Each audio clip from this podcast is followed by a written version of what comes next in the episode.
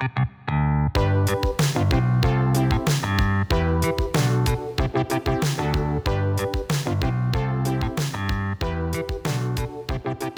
and gentlemen, welcome to the Confluence Cast presented by Columbus Underground.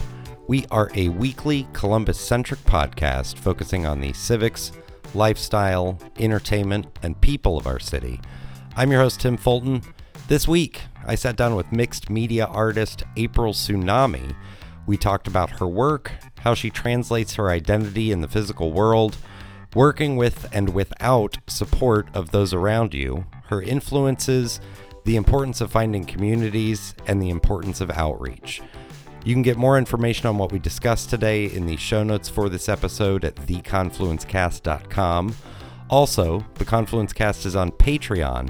Find out how to support this podcast on our website, theconfluencecast.com, or at patreon.com slash confluence. The Confluence Cast is sponsored by Art Makes Columbus, Columbus Makes Art, featuring stories about our city's incredible artists. Stories full of inspiration, challenge, passion, and success. For videos, articles, an up to the minute calendar of events, and an artist directory, visit columbusmakesart.com, the resource for all things arts and culture in the capital city. Enjoy the interview. Sitting down here with April Sunami, visual artist, painter, working in mixed media, some installation work in the past. April, how would you describe your work? So um, I do mixed media paintings of women, Okay. um, women in hair, women in body coverings. Um, so I stick with. I've been doing the same thing for oh gosh, like over a decade now, Okay. and uh, I use just different different materials, collage, glass, just various materials and items that usually have some symbolic significance to me. So Okay. And and it is women of color that you yes, mainly portray. yes, Okay. yes. While that subject matter is the same, what sort of is the the theme to that work? What is it meant to signify? Well, you know, I think it's evolved over time. Okay. Um, so when I first started doing it, um, so I always kind of tell this story. It's a little funny story. Okay. Um, so when I first started to do it, I had decided I'm I'm gonna do artists. I'm gonna I'm gonna like make a go of it as an artist and try to do this full time. Okay. And so um, This was after school this was after. because you do have an MFA. I had I have an MA. I have an MA. Yeah, I have an MA in art history. So Okay. yeah, yeah. But um, so when um I decided to make a go of just make d- having a studio practice Okay. and making art full time. I thought that um, in order to kind of solidify my identity as this artist, Okay. I felt like uh, I needed to I needed to make that physical. I needed to make a physical manifestation of that. So I grew um, locks. Okay. And um, so that for me, it was Your just hair. Yeah, my Okay. hair. Yeah. So for me, I thought that was uh, it was this symbolic. Um, it was a symbolic commitment to myself okay. that I was gonna do art full time, and um, and somehow it filtered into the work, and that's what I became preoccupied with after that. So So basically portraying women of color with the hair is sort of the ornamental piece of your work, Well, you know, it, has. Uh, first of all, I just kind of feel like it has a lot of. Um, it just has a lot of weight. It has a lot of resonance, and Okay. especially for for Black women, and Okay. it's just a way to signify your identity. I think at that time, and I think you know, locks right now are pretty ubiquitous and kind of standard. Women wear them in all environments and corporate environments, and Okay. and everywhere. So um, I think the meaning has changed, but I think at that time, um, just kind of growing up the way that I did, and um, you know, I guess a fairly kind of conservative thing where people, you know, women were expected to have perm their hair, have straightened their hair. Okay. For me, this was like I'm I'm This was rebelling. Yeah, yeah, Okay. exactly. This was a rejection of of all of that. And then- Okay. and also deciding to be a full time artist was a rejection of all of the stuff that I was expected to do. You know, so like you know, go and If you were to ask you five years before you had started this full time, what what was your career path at that point? Oh goodness. Um. So I was. I think I was still pretty pretty young. Okay. I I think initially it was like I I still wanted to be in art, but the idea was to be um, an art administrator. Okay. Um. So that was That's like what your that- schooling was in. That's that was like my trajectory at that that point. Um, So Why did you make that that leap? Because it's a leap of faith, right? it In- is. in It is a leap of faith. Basically, making this commitment of like, I've got to make money doing this now. Mm-hmm. What was that change? Well, there were a couple of different things. Okay. I I would say it's something I've always wanted to do, but just didn't have the courage to do. Um, and money was was Right. it, but I would probably say one of the biggest things was just uh, encouragement and support system. Okay. You know, at this time, I- you had that. yeah. Okay. Yeah. Yeah. Which, which I actually I got from. I would probably say my husband was like the main driver for me. Chris gets credit for Chris that. gets credit for that. There's the totally. shout out to yeah, Chris. Chris gets credit because yeah, he was like, "Hey, why don't you do it full time?" I'm like, "That's crazy. That's insane. Like, Yeah. how are we supposed to make this work?" Well, and I don't want to delve too deep into it, but he is a, basically a cultural critic in his own right. Mm-hmm. Um, has a blog that we'll link to in the show notes for the podcast. But then also he sort of had, he's a developer professionally Mm-hmm. Yeah. by day. Uh-huh. Um, and so he's again, I sort of want to give him credit to sort of say he gave you the permission through support to go out and pursue this on your own. I would I would say yes. Okay. I would say and yes. not in any sort of like Yeah, ownership. no, no, right. gosh, no, no. I wouldn't give him that much credit, but no. Permission But- through support, right. Well, yeah. I mean, it was it was definitely like a shift in thinking about you know what was possible and what you can do, and part of it is that you know he came from a family of of artists who got it, you know, Okay. who like really prioritized and valued it. Whereas, you know, I would probably say on my side of the family, we're very pragmatists. Now, you know? where did We're- you grow up? I grew up in Cincinnati. Okay, mm-hmm. got it. And it, you did undergrad here. Yes. And then you were at OU for your postgraduate Yep, work. in Athens. Okay, Yep. got it. Was your family supportive of that education that you were pursuing? Oh, so there were lots of different conversations about this. So Okay. when I was in undergrad, my goal was I was going to do just art. And my mom's like, "Well, sweetie, why don't you couple that?" Why don't you have a backup plan? right? Why don't you couple that with a business? Uh, why don't you couple that with a business degree? Mm-hmm. And yeah, after macroeconomics, I was like, I'm out. I can't do this. I'm done. I'm done. And then, um, so yeah, I took a took several um, undergrad art courses, and then I found an art history course. And I was this is like an awful story, but this is what it is. Mm-hmm. So after taking art history, and I actually loved it, I took a couple of survey courses. Yeah. And then I just kept taking classes because they were easy to get into and they were available. And the next thing you And know, you enjoyed them. I enjoyed them. They were Right. awesome. I really did. I, I loved it. And um, after looking around, I was like, "Oh my God, I can graduate in four years if I stay, If I keep if taking I these continue classes, taking this." So it made me also kind of like re rethink it, and it was actually a, I was terrible to say, it was a really good selling point for my mom to tell her like, "Hey, look, I can get into museum work. I can Mm-hmm. do art administration. You know, I can write. I can do all of this." and the virtue of studying that at a place like Ohio State is they are going to arm you with here are the career fields. Please major in our major. You know, the schools have an incentive to get you to major in those fields. Uh yes and no. It was Okay. it was pretty it was pretty straightforward. Like this is what we're studying and um there I wouldn't um necessarily say we were you know there was a lot of career preparation afterwards but you you know like going into it you know you, You could see fields you- that you could apply yeah yeah absolutely. I mean if you did your research you would see like well this is i can do this and i can do that with Right. with this. And i will say i mean i have no regrets whatsoever about it um because it i mean i still use it to Right. this day and all of that knowledge and my work and in my studio practice now so So having that art history background, what classically would people say are, or would you say are your influences for your work? I would probably say, and this is another, this is another thing. I- Okay. I, digress way too much, but Please. um,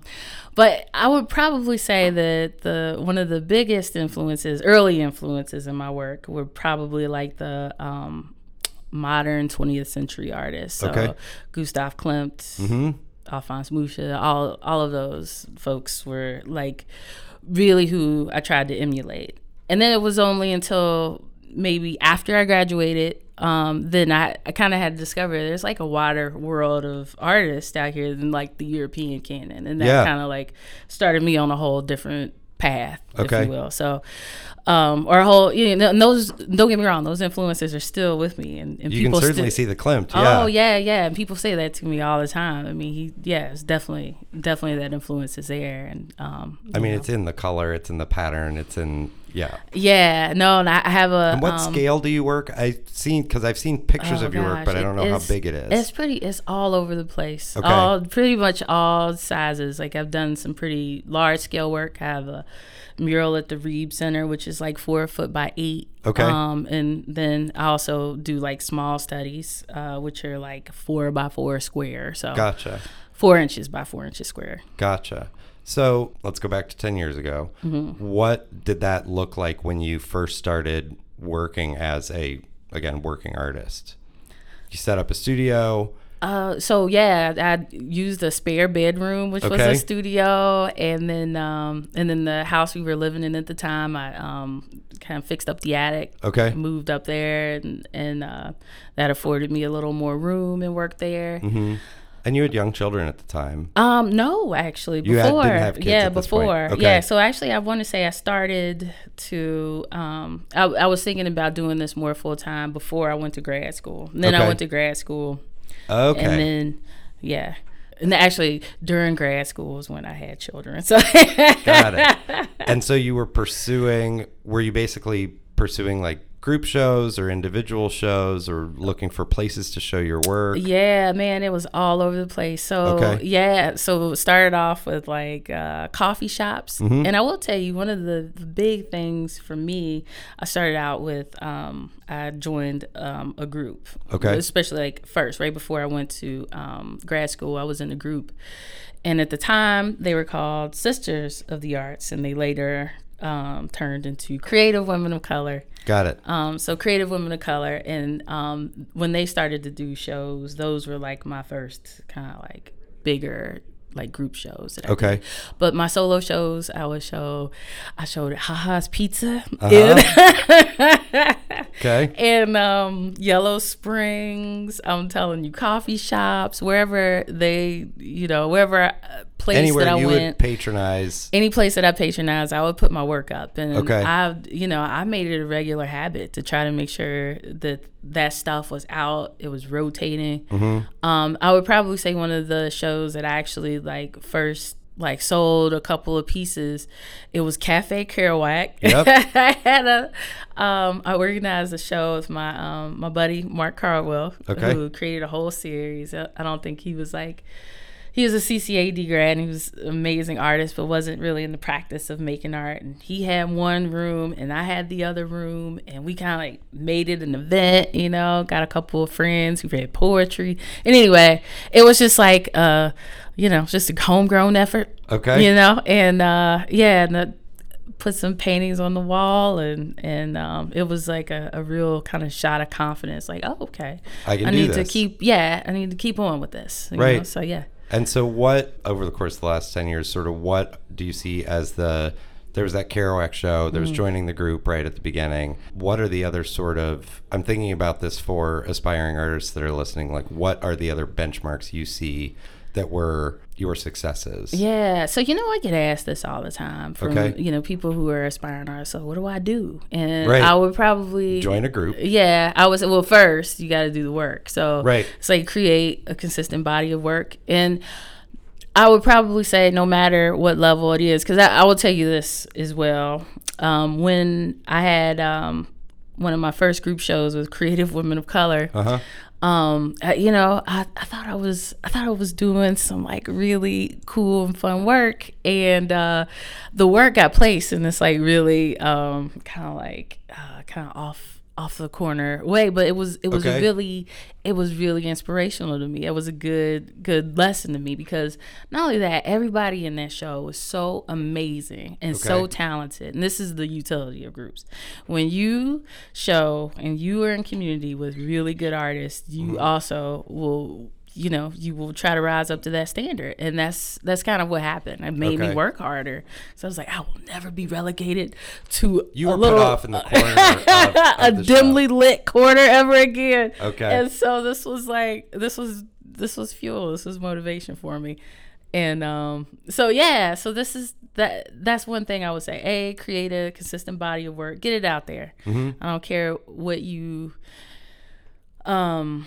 you know what what level it might be. Just just work to get it out there. You know, start off just hustle with some like little places that show work, coffee Right. shops or you know whoever. They're all looking for art. Yeah, wall. exactly, Right. exactly, and that kind of gives you confidence. It helps you uh, figure out how to hang your work and just gets you in the practice of doing it. Mm-hmm. Um, and then next thing I would say, next level thing is yes, join a group, join a collective. Creative Women of Color was um, so man, I can't say enough. It was so pivotal for Mm-hmm. me, and not only was I just like showing with really phenomenal um, artists, but you know, I got a couple mentors in the process. You know, so they, you know, when you get some good people in your corner, they're kind of like, "Hey, April, listen." Let's talk about this, and Right. you know, and they get brutally honest with you, and you take it. You know, it's constructive criticism. Don't get upset. You just, Right. you know, you. you Well, just, and do these group while they're putting on group shows, are they also doing like critiques? Like you guys are sitting down and doing evaluations of each other's work, or is it primarily No, just not necessarily. You know, a lot of these groups they were um, open. You know, so it wasn't like juried. You'd have a group show. You would you'd have a theme that you'd work under. Mm-hmm. You'd bring the work and um and you know how people responded to it at the reception was like that was that, That was, was it. it? Yeah, Okay. that was it for um what kind of venues would they put those shows up in? So I think the first one that Creative Women of Color had was at the King Arts Complex, Mm-hmm. which is a beautiful gallery, Elijah Pierce Gallery. And um, so that I mean, it's a, yeah, I mean, it's a, a great venue. Mm-hmm. So yeah, and and um, so it's a big, it's a big boost. I mean, it's an honor to be there, but Right. then uh, you know come back, you know, another time with an exhibit and you know and have a really good response to your work is that's a that's an important milestone. Yeah. What other sort of resources would you recommend for artists? I know that you've received recognition from like GCAC. Mm-hmm. Um, what are the other sort of things for folks to tap into as an artist? I think that I mean, first of all, GCAC is just amazing and phenomenal, and mm-hmm. I would say is probably like one, if not the one of the biggest resources for artists here, and they are just giving out money. I mean, so apply for grant Right. really, and they will show you how to do it, and They'll you know, you just yeah, yeah. get tapped in, go to the events. Um, yeah, definitely make sure you do that because it's that that's what they're there for. They're there to support artists. So that's that's like number one. The other thing um, that I would say, the resource, the most abundant resource, are just really good artists. There are tons of artists out there, and this community has artists that are really generous and giving of their knowledge and their time. And I have just been so lucky to just stumble upon a lot of these people who have like really just have just um And you it's know just sort of picking their brain and sort of saying like, how did you do that? yeah, Or- yeah, picking their brain or um, having them invite you to be a part of a show and Mm-hmm. um, just you know you uh, just learning along the way as you do. Yeah. Yeah. Talking a little bit more sort of about the work you talk about how the the mixed media the actual physical items that you add to your work that's not paint Mm-hmm. What is the significance of give me an example of like what that's meant to represent because Yeah. Mm-hmm. you, you've sort of referenced it in artist statements that i've read and, and interviews you've done Yeah. just curious. so yeah, I've used credit cards. I think that's obvious. Okay. You know, there's like That's this. the yeah. yeah. Well, it is. I mean, it's there's this. Um, yeah. It it kind of talks about um, money. You Mm-hmm. know, it's it's really a reference to money. There's this piece that um, I did and. Um, I had sold a while ago, and it was called Something Blue. So it's this woman who is uh, she just has this bouquet of flowers in her ha- um, her hand, Mm-hmm. and it's all composed out of like credit cards, you know. So it's just kind of talking about, um, yeah, I mean, just talking about money and just was like that the a marriage reference too Well, yeah, yeah, Okay. yeah. Well, really, um, because you said something blue yeah, like something with- blue. Well, it's okay. So this is And I she's got a know. I'm always digressing here. So Please. at one point, I worked for a wedding photographer who's this amazing wedding photographer. Okay. But it was really interesting to um, I kind of always would go through and edit the rolls of film, Right. And I loved it because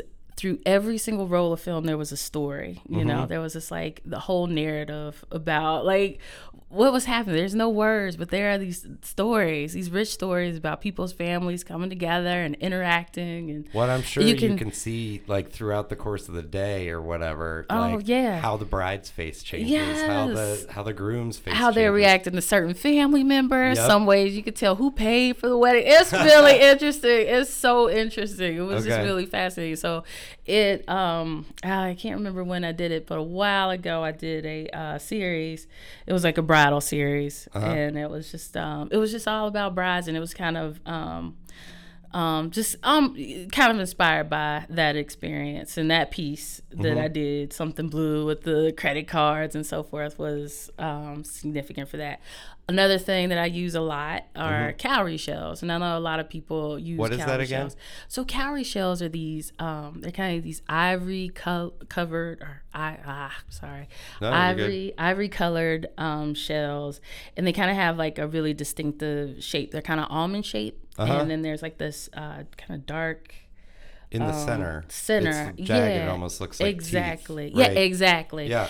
Um, and so in a lot of places, I mean, they're used all throughout Asia and um, all throughout West Africa and, and different places along the coast because they're a shell. Mm-hmm. In some places, they're used for currency. They're also used for decoration and so Right. forth. And so whenever I use that, it's like a it's like a direct reference to um, my heritage as Okay. an African American. You know, Okay. so I like to use those a lot. First of all, I like the way they look aesthetically and how you Yeah. put them together in those patterns. But also think about this is like the the link, basically like this link between um, it- me being here in America Uh huh. and then th- this culture in Africa and like this continuity of culture, you know, Okay. that hasn't really left. You know, there's this great diaspora of African people and that culture is spread Mm-hmm. and it still lives on, it still persists, Right. you know, it hasn't gone anywhere. Well, and you've also talked in your Mm-hmm. artist statements about your desire to sort of point back to that, Mm-hmm. um, because sometimes it's being forgotten, or, Yeah. or ignored, or not yeah, acknowledged. yeah. yeah. Yes, or yeah, or intentionally omitted. For, Mm-hmm. You know, yeah, it was, and that was another thing. Just being um, a person who uh, who loves history and uh, thinks about history all the time and studied art history, Right. and the, so just really being frustrated at all the stories that were being told and and um, so yeah, that that was a, a primary motivation for me to like really reference that. And, Gotcha. and it makes some really meaningful connections with that that material. Uh, So, talk to, what again. While the subject matters remain the same, the themes have evolved. Talk about what you know. Let's say maybe a year after you became a working artist to now. What do you think is the greatest difference? Oh gosh. in first of all the way you work, Uh-huh. um, and then also sort of the level at which you're you're showing. Mm. Yeah, well, it's uh you know, I think the people who um, kind of know me and have followed me kind of find this probably the most inspirational because it's it, there's a clear um, a clear evolution, a clear Okay. trajectory. You know, so when I first started, um, you know, the preoccupation was it was I think very um, it was very aesthetically motivated. You know, it was that was it. I just really wanted to create beautiful paintings, and they were much Okay. simpler. You know, there was I worked in all oils back then, and I was very interested in color and pattern and and um, just really combining abstract shapes with human figure Okay. or you know a, a female figure and that was it and so um, as i continued to work along I, I, I still wanted to do that but i added more things into it more um, interest into it using that same framework so um, Adding a message to it, basically. yeah Okay. so i would probably say let's say in 2012 um, that was another show i had with creative women of color i wanted to i really wanted to um, talk about different ways of uh, I had this series called Ways to Speak Without Speaking. So it was really about different protests. Okay. Um, and yes, I should revisit that now, actually. it's a good time to revisit that series. But anyway, Yeah. yeah. um, so yeah, so it was that was um, I just wanted to I just kind of felt like as I'm growing as an artist, it would it would I don't know. I just can't not respond to things that are happening in my time or things Right. that I'm interested in, such as social justice, you know? Yeah. So, um, things that I think about and that are meaningful to me. So th- that ended up getting incorporated into the work and it still is there.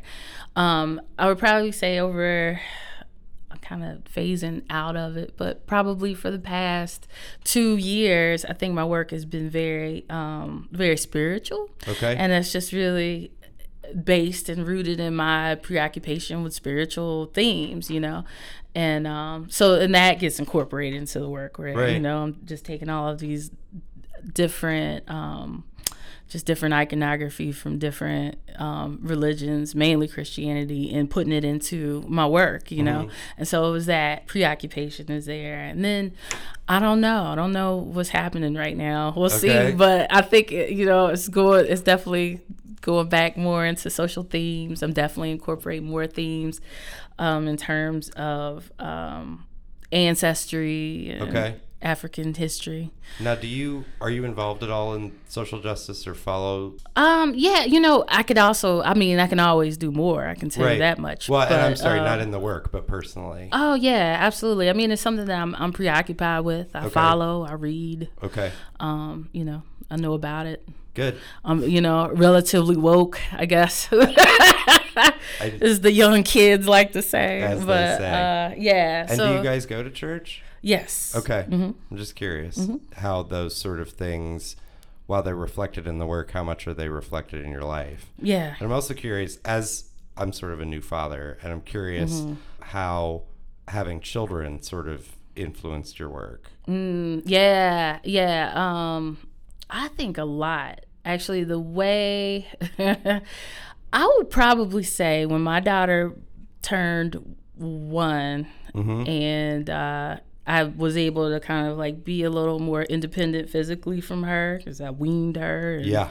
and I could feel confident, you know, having her stay with her grandmother for longer periods of time. Yeah. I I think I really kind of saw uh, me being more prolific after that. Okay. and um, you know, I think the materials changed once I started. Um, once I had my son, that was like the introduction of all the mixed media stuff that I do. Really? Because I actually ended up switching over to acrylic medium for a little while. And I still do oil. I do all of the faces in oil, but um, uh, you know, I kind of got scared off by some of the. All of them are dangerous. You know, like all Literally, every. you're talking about the chemicals. Yeah, everything Okay. is gonna kill you. But you know, if you're a first time mother, you're like, oh my gosh, Can't I have don't this want in my this. house. I don't want this seeping into, you know. There's a little bit of fumes. Yeah, exactly. So I was, yeah, I was kind of freaked out about that. So, um, and and then once I started to do acrylic, I learned like, oh my goodness, this is like this very stable medium. I can like, you know, adhere things and really kind of, um, I could be a little more exper- experimental Yeah. than with um with oil in Yeah. some way. So that's yeah. So that yeah, those are I think two two big shifts. It's And- interesting to me how practical those things are. Though, I know, right? yeah, That, no, like, it is. yeah, it's you're very sort pragmatic. of your your your work is obviously sort of both reaching into the past and and you know meant for some existence in the future Mm-hmm. because you're reflecting on your current time as an artist. But also, it's like, yeah, I don't want chemicals around my kids. yeah. Um, and then also that like preoccupation with time, you know, Uh-huh. like I only have, you know, I only have two and a half hours. I only have three hours before Right. I have to, you know, do this. And I need to make the most out of this time, you know. Right. And it, it, it, in some ways, it kind of forces you to be more, um, be more productive. and planful. And yeah, yeah, definitely like plan your work. So I am. I'm very, um, for the most part, very kind of methodical you keep hours. about my. you, yeah, I keep regular, steady hours, and yeah, kind of because I have to. right. Yeah, Otherwise, the work won't get done. no. Um, talk about some of the sort of what you see happening in Columbus specifically in terms of the art scene here. uh, well, I would say first of all, um, in the places I've gone and I've seen, I mean, Columbus has an art scene that rivals a lot of places. Mm-hmm. Like really seriously like atlanta philadelphia and i would say the main difference is that um, since we're smaller you know Mm-hmm. it's a little tight knit and i think it's definitely open we don't have I mean, if you want to show here in Columbus, you can show here in Columbus. You can Right. you can find you can get hooked up. You can get a show. I don't feel like it's like an old boys club necessarily. You know what I mean? Bar like the the opportunities are open. It really is like the the what, what do we call it? The independent. What was it? capital of the yeah, world. yes, it is. It really is the NDR capital of the world. Like you, you just do it. Just do your thing. You put it out there, and you can do it. So I would say that going forward, what Columbus can do is to continue to um, continue to foster that. I think too, Columbus has been so preoccupied for a long time with like having a specific brand. Mm-hmm. You know, we always had like this um, inferiority complex. To why I don't know, like New York, why even compete? Or like Austin, you know, like well, we need to like have keep Columbus weird. We don't. We don't need that. Like, just we need to not need to do necessarily our work. yeah, exactly. We Yeah. not necessarily be content, you know, always, you know, work towards something better, but um we um yeah, I think we just need to like continue to work. I think um continue to strive towards being more inclusive, which I think um you know, we're making good good steps in the right direction towards that. Um yeah, so yeah, I mean there's there's a lot of work to be done. And I would say the biggest thing is more we just need to um, create a culture where people really support work. I, I mean, it just really my thing burns me up when people ask me to do things for free, and I'm sure any working artist will tell you the same thing. Like, Yeah. please do not ask us. Well, and it's interesting. I mean, GCAC very specifically yeah, won't let you hire their artists to even come in and like give a talk yeah, for free. yeah. No, Um, they no, and that's it. Their whole thing is you.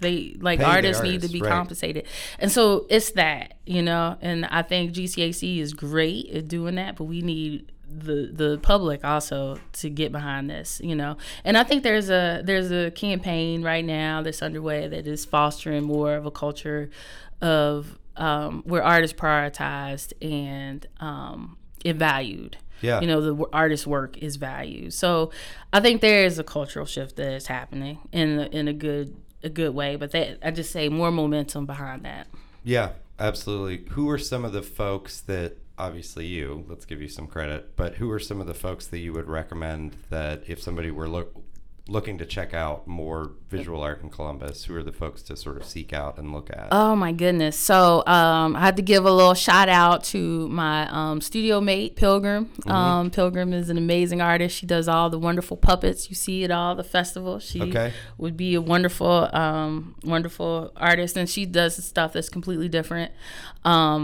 I know that there's, uh, gosh, there's so many. There's so much talent here. There's Nicole Childress who does like amazing, beautiful abstract works. Um, there is, um, gosh, let me see. So you want young up and coming Doesn't people or be young, anybody like just be- people who just need to be?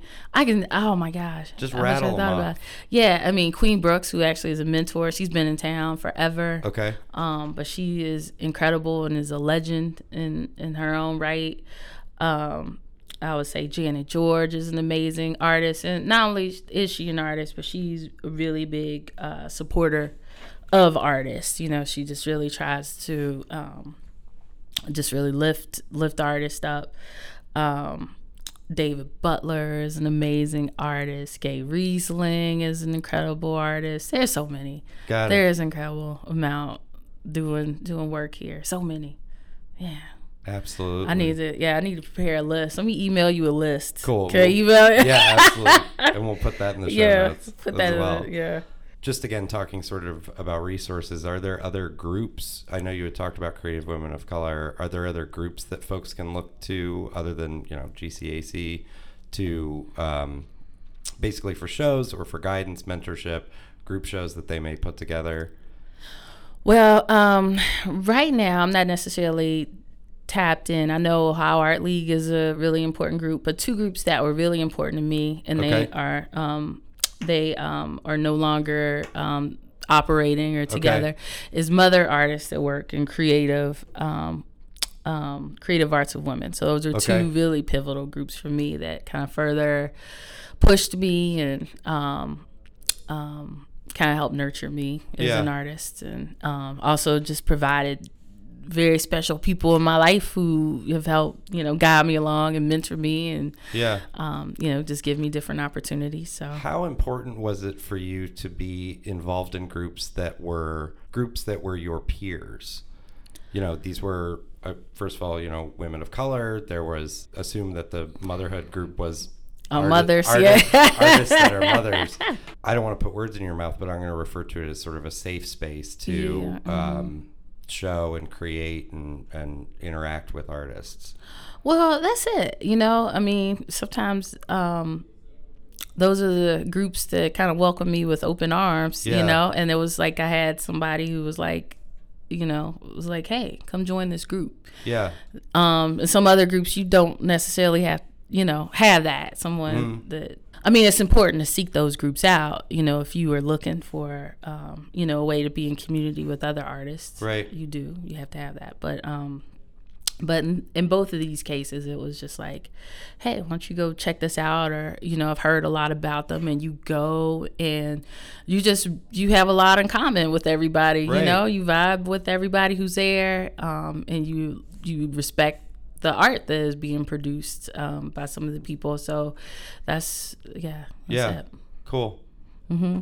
April, thank you so much for Oh, thank you. Thanks for having me. And it was, this was a, this is a good time. Absolutely. Thanks.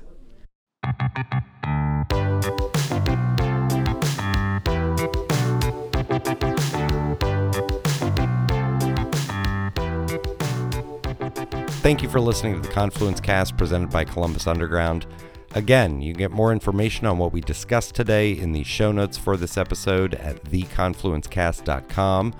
Please rate, subscribe, share this episode of the Confluence Cast with your friends, family, contacts, enemies, your favorite mixed media artist. If you're interested in sponsoring the Confluence Cast, get in touch with us. We can be reached by email at info at theconfluencecast.com. Our theme music was composed by Benji Robinson. Our producer is Philip Cogley. I'm your host, Tim Fulton. Have a great week.